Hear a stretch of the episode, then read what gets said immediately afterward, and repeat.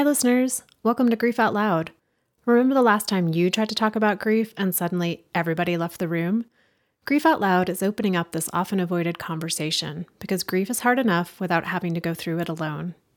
We bring you a mix of personal stories, tips for supporting children, teens, and yourself, and interviews with professionals in the grief world. Platitude and cliche free, we promise. Grief Out Loud is hosted by me, Jana DeCristofaro, and produced by Dougy Center, the National Grief Center for Children and Families in Portland, Oregon.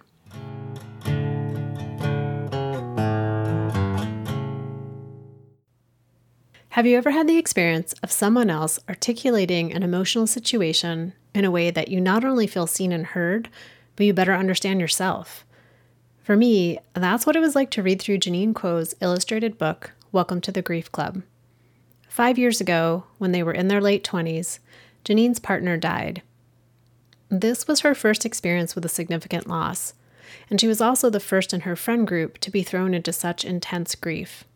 It was confusing, it was lonely, and it was isolating. Her book, Welcome to the Grief Club, is a mix of illustrations, text, and creative diagrams that explore the wide array of losses and reactions to those losses.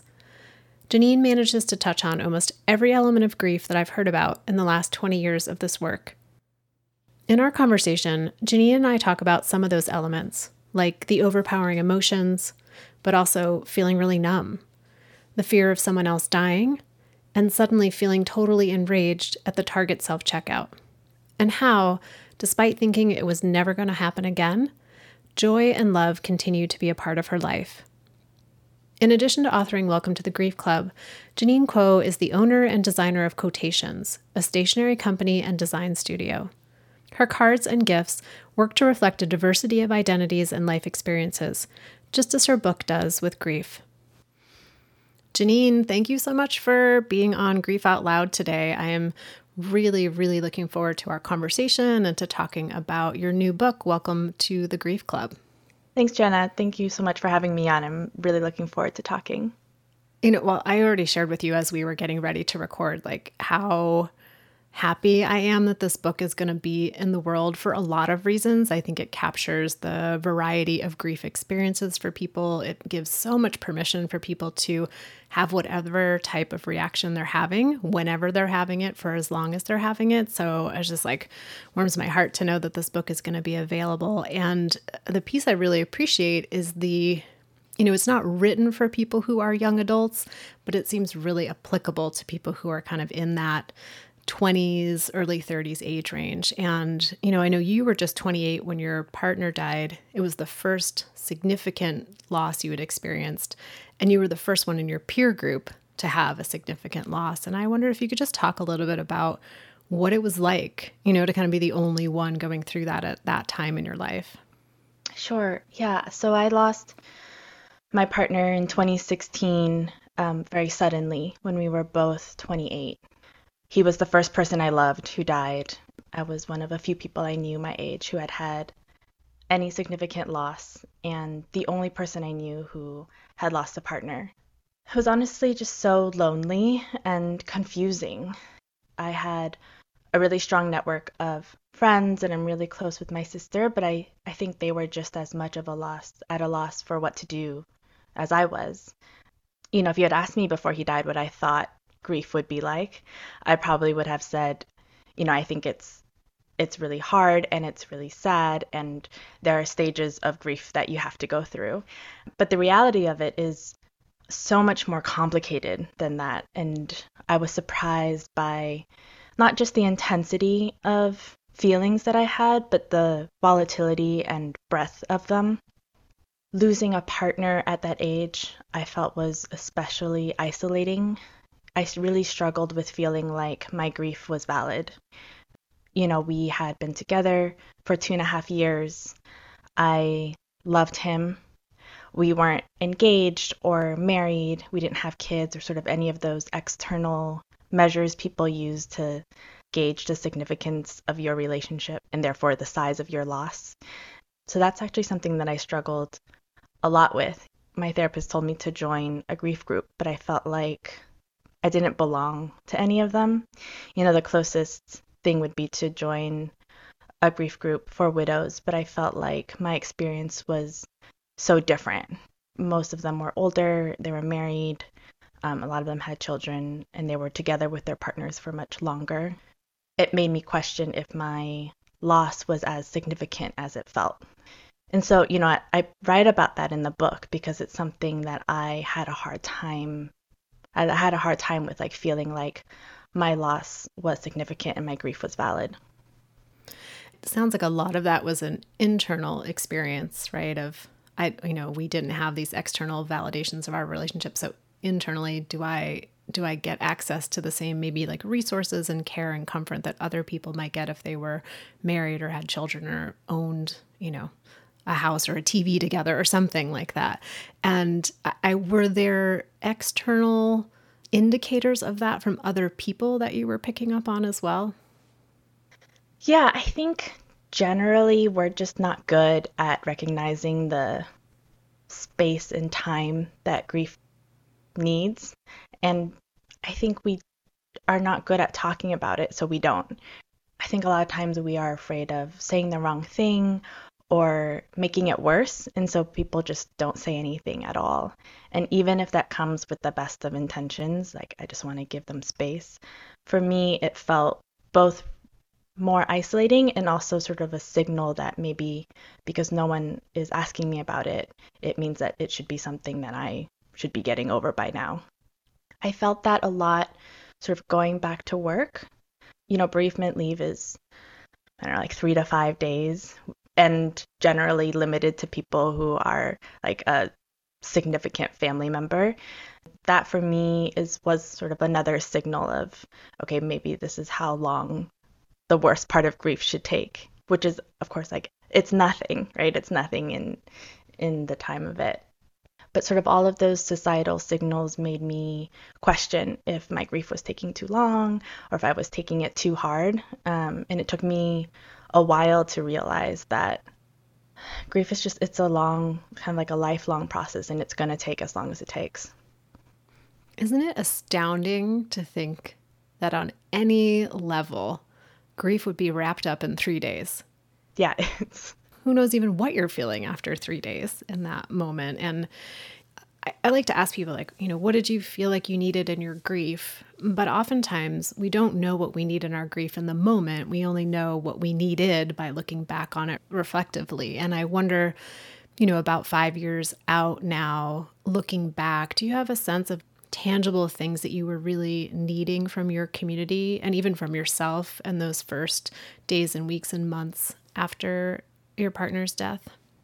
Think one thing I really craved was just acknowledgement, like acknowledgement of what I was going through and the recognition that he had died. People give you a wide berth. I felt a little bit walking through the hallways, like whether I imagined it or not, that people were, you know, like kind of like going out of their way to avoid me or just talking to me as if like nothing had happened. And I remember feeling like it feels like I'm on fire, like actively on fire, and people were just looking at me and not acknowledging that fact. I remember just wanting people to say, I'm sorry that he died, and I'm sorry that you are still grieving. And, you know, pe- some people did say that, and it was so important to me. I need a lot more help than I, again, like expected with just like routine, tangible tasks. Again, like my friends were great. They did everything from pick out my outfit for the funeral to messaging people back from my phone and they packed my lunch for work every day. So just those things that I, you know, before would never think about doing or like never really consider that I would need help doing, I all of a sudden just didn't have the energy or just the will to do them. And so, you know, when people ask me like what can I do to support someone who's grieving, I often say like tangible gestures of help are great. You know, like drop off groceries or send them a gift certificate or walk their dog. I think those things just help more than you know.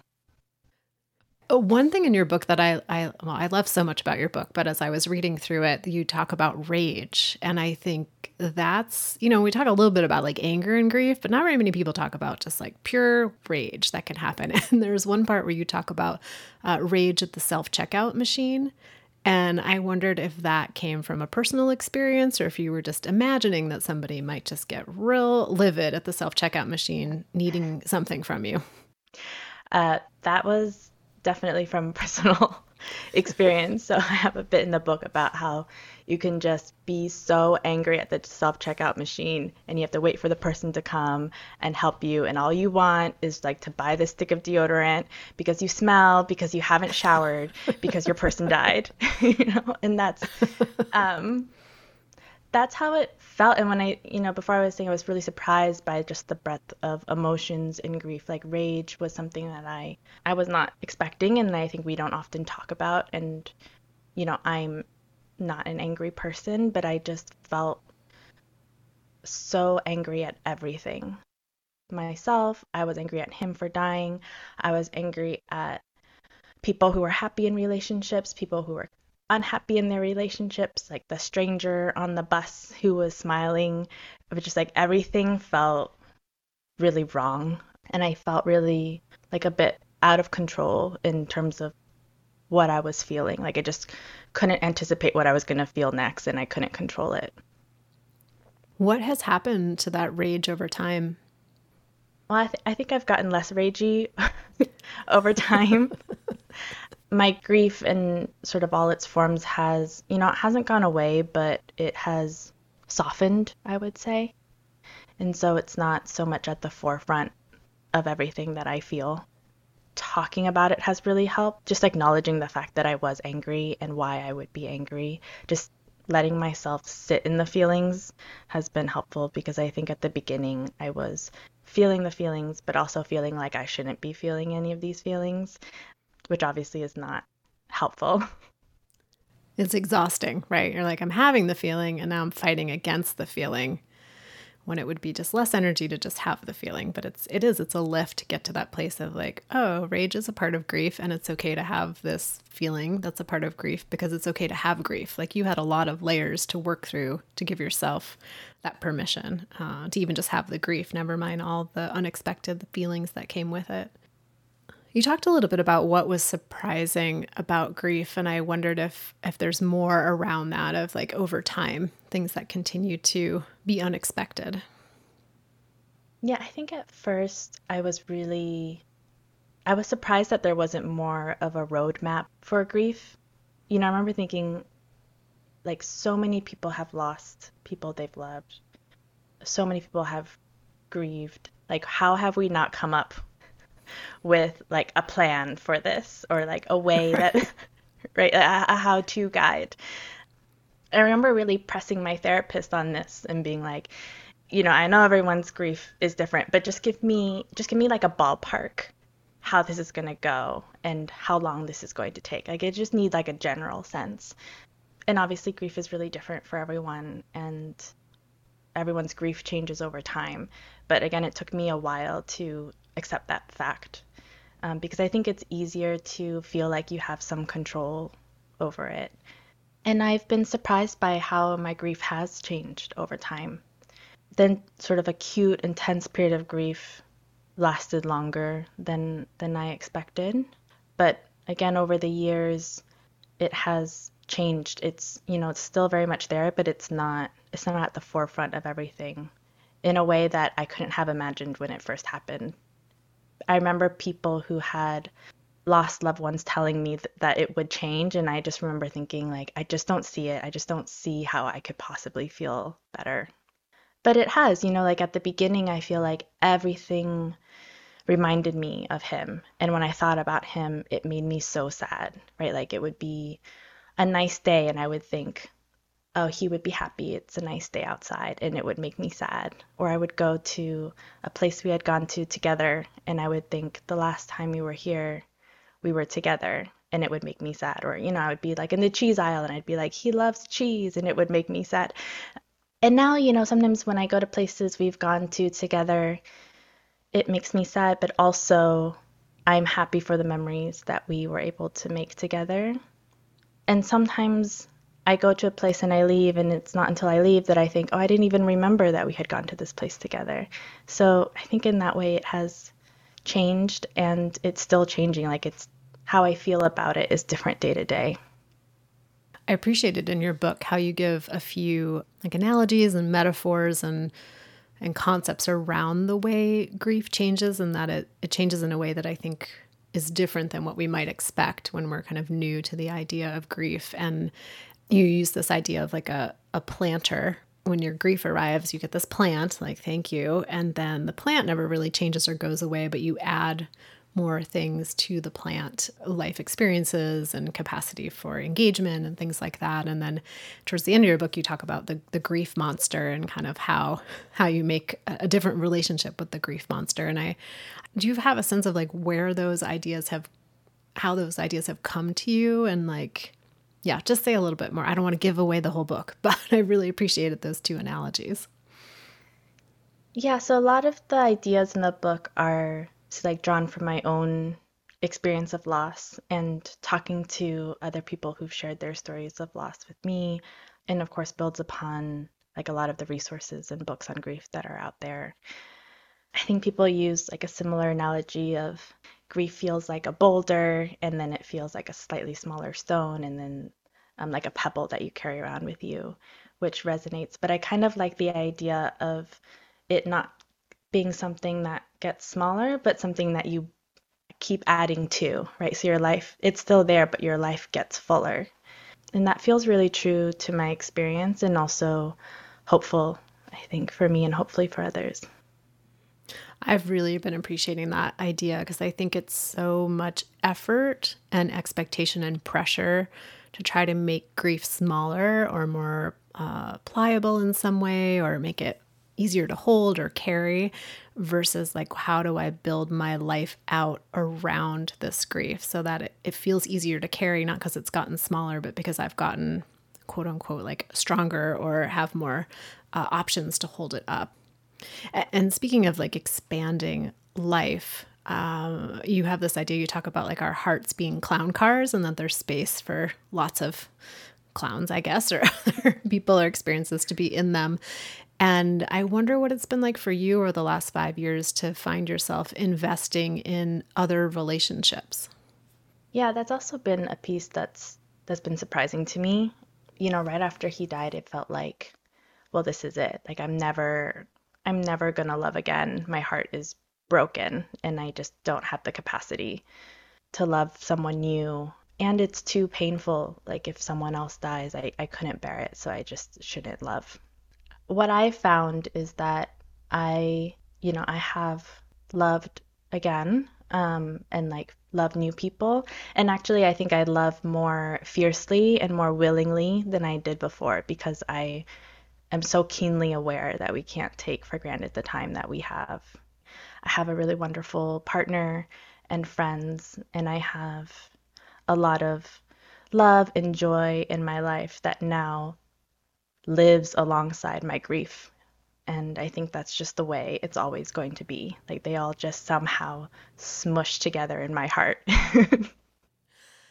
it's a question that comes up a lot in our groups specifically with with young adults but sometimes with with folks who are a bit older too of that idea of when you first start dating again or thinking about dating again it's like oh, when and how do i tell this person that i have this this loss, this ache in my heart. Like, do I start that at the first date? Do I wait till we go on a third date? Like, I wonder if you could share a little bit about what that was like for you.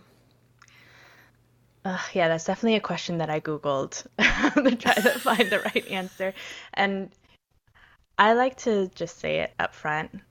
If it's something that they are uncomfortable with or don't want to deal with or help you manage, I think it's good to note that up front. And some people just don't have that capacity or the willingness to do that. And then some people are really understanding and and loving and are and understand that you can grieve and love someone and also love someone new, which I think is so critical in a, in a new relationship after grief. You know, the other thing I'd say about dating is to just do it when you're ready. I feel like a lot of people tell you to date at least in my experience, people tell you to date very quickly um, because I think they just want you to be okay. They just like want to know that you're moving forward. But I would say if you're not ready, it's okay to not date. And if you are ready quickly, like it's also okay to date. Like there's no, I think everyone has their expectations of when you should be ready to move on, but really the only person who can make that decision is you. And sometimes you don't know if you're ready or not till you go on that date. And then you're like, oh, yeah, definitely not ready yet. And it's, I feel like it's, sometimes it's hard to figure that out just in your own mind of if you're ready or not. That's definitely true. I, I've, I, I went on some dates and I was like, ooh, I'm, I am not ready. I should not, I should not be dating right now. Sometimes the only way to know is to try. So.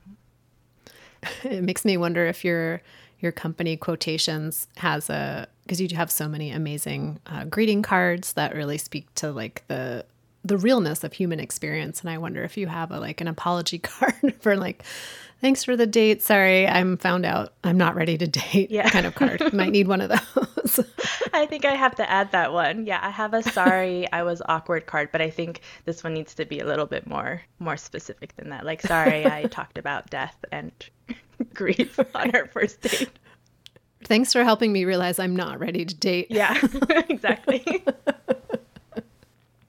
so, another thing I think that comes up in grief, similar to the rage, which can be so surprising for people, is anxiety and worry and that like hypervigilance that can come uh, after someone dies. And I wonder how have you managed that, like, all right, what's the next bad thing that's going to happen kind of sensation that exists in our minds, but also really in our bodies? And, you know, how, yeah, how have you managed that?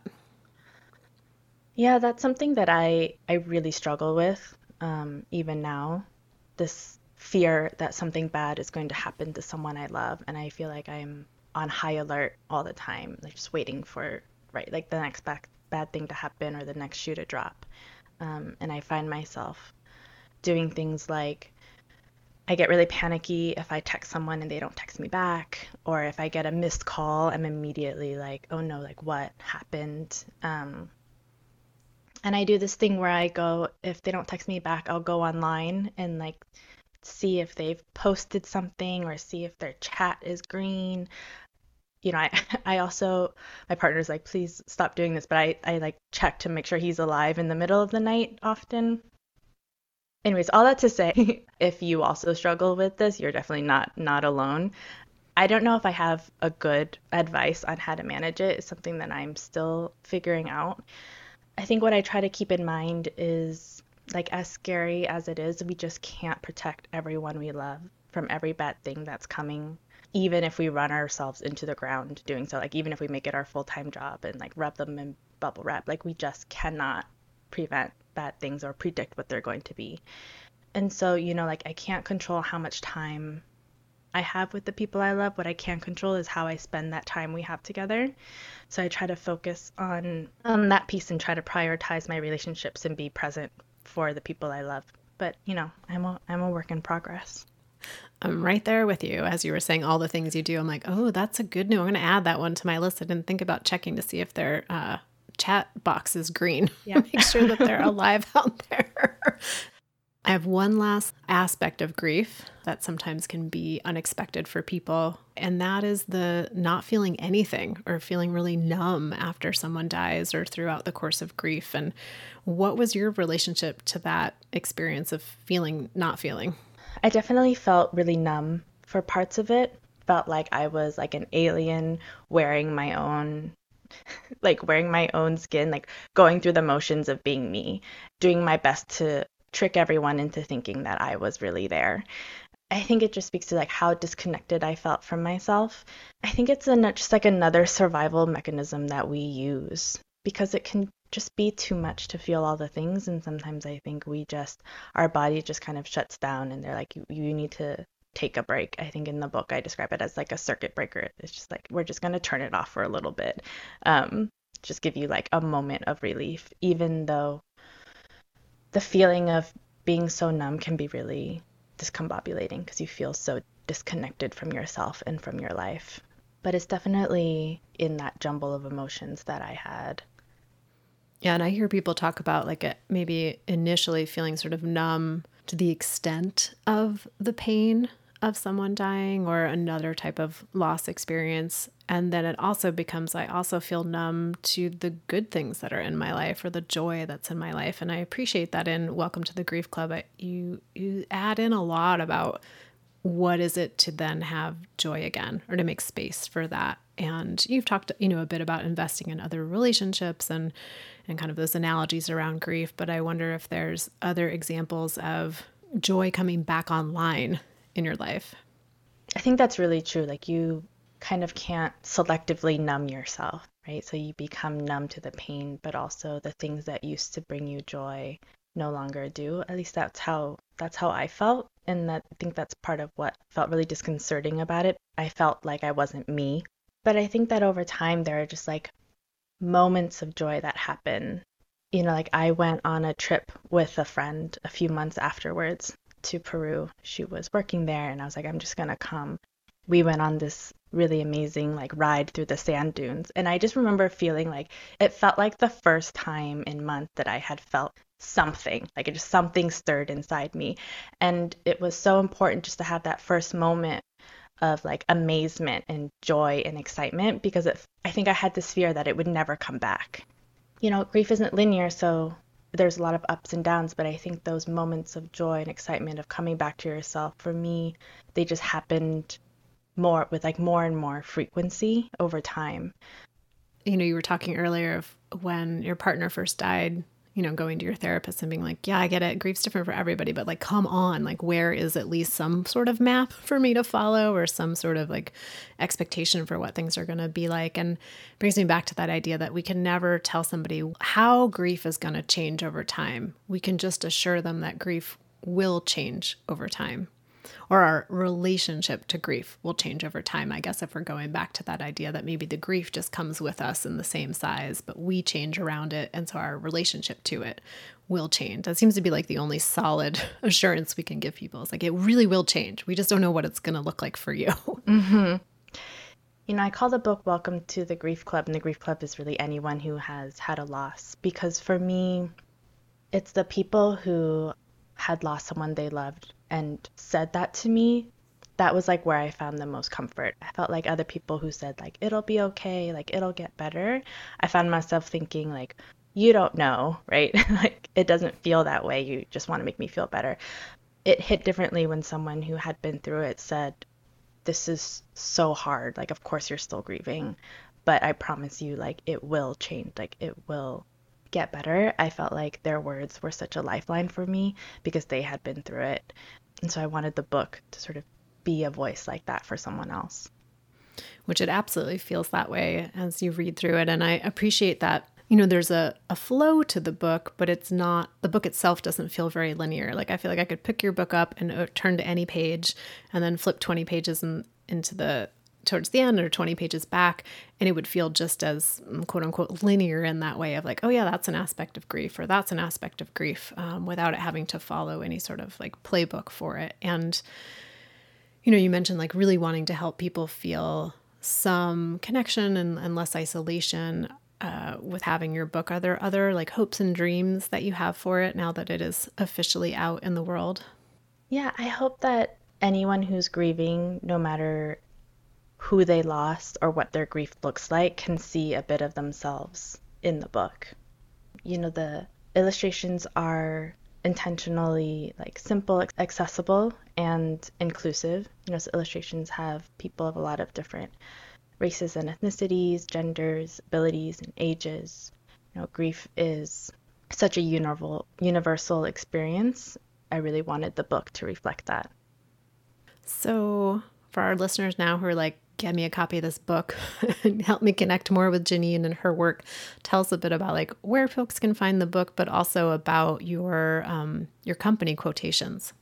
So, Welcome to the Grief Club is out February 1st, wherever books are sold. I always encourage people to shop at their local independent bookstores if they can, and bookshop.org is great for that. But it's also on Amazon and Barnes and Noble. For more about me, and my greeting card company, Kwohtations, people can go to kwohtations.com, spelled K W O H, like my last name. And Kwohtations is my line of greeting cards and gifts that celebrate a diversity of identities and life experiences. So I try to make art for and about the people and moments in life that um, aren't always fully represented in the card aisle. So I make cards about chosen families and mental health and everyday achievements um, and sympathy cards.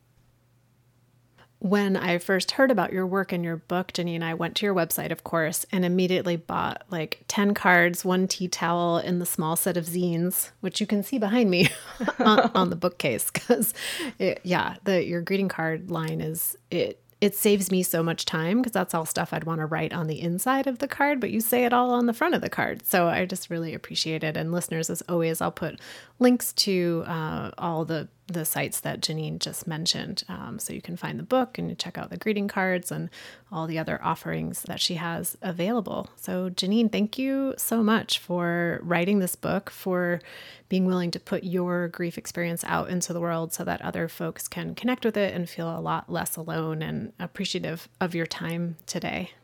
Thank you so much. And thank you for creating the space for us to have conversations like this. I think it's so important that we continue to talk about grief.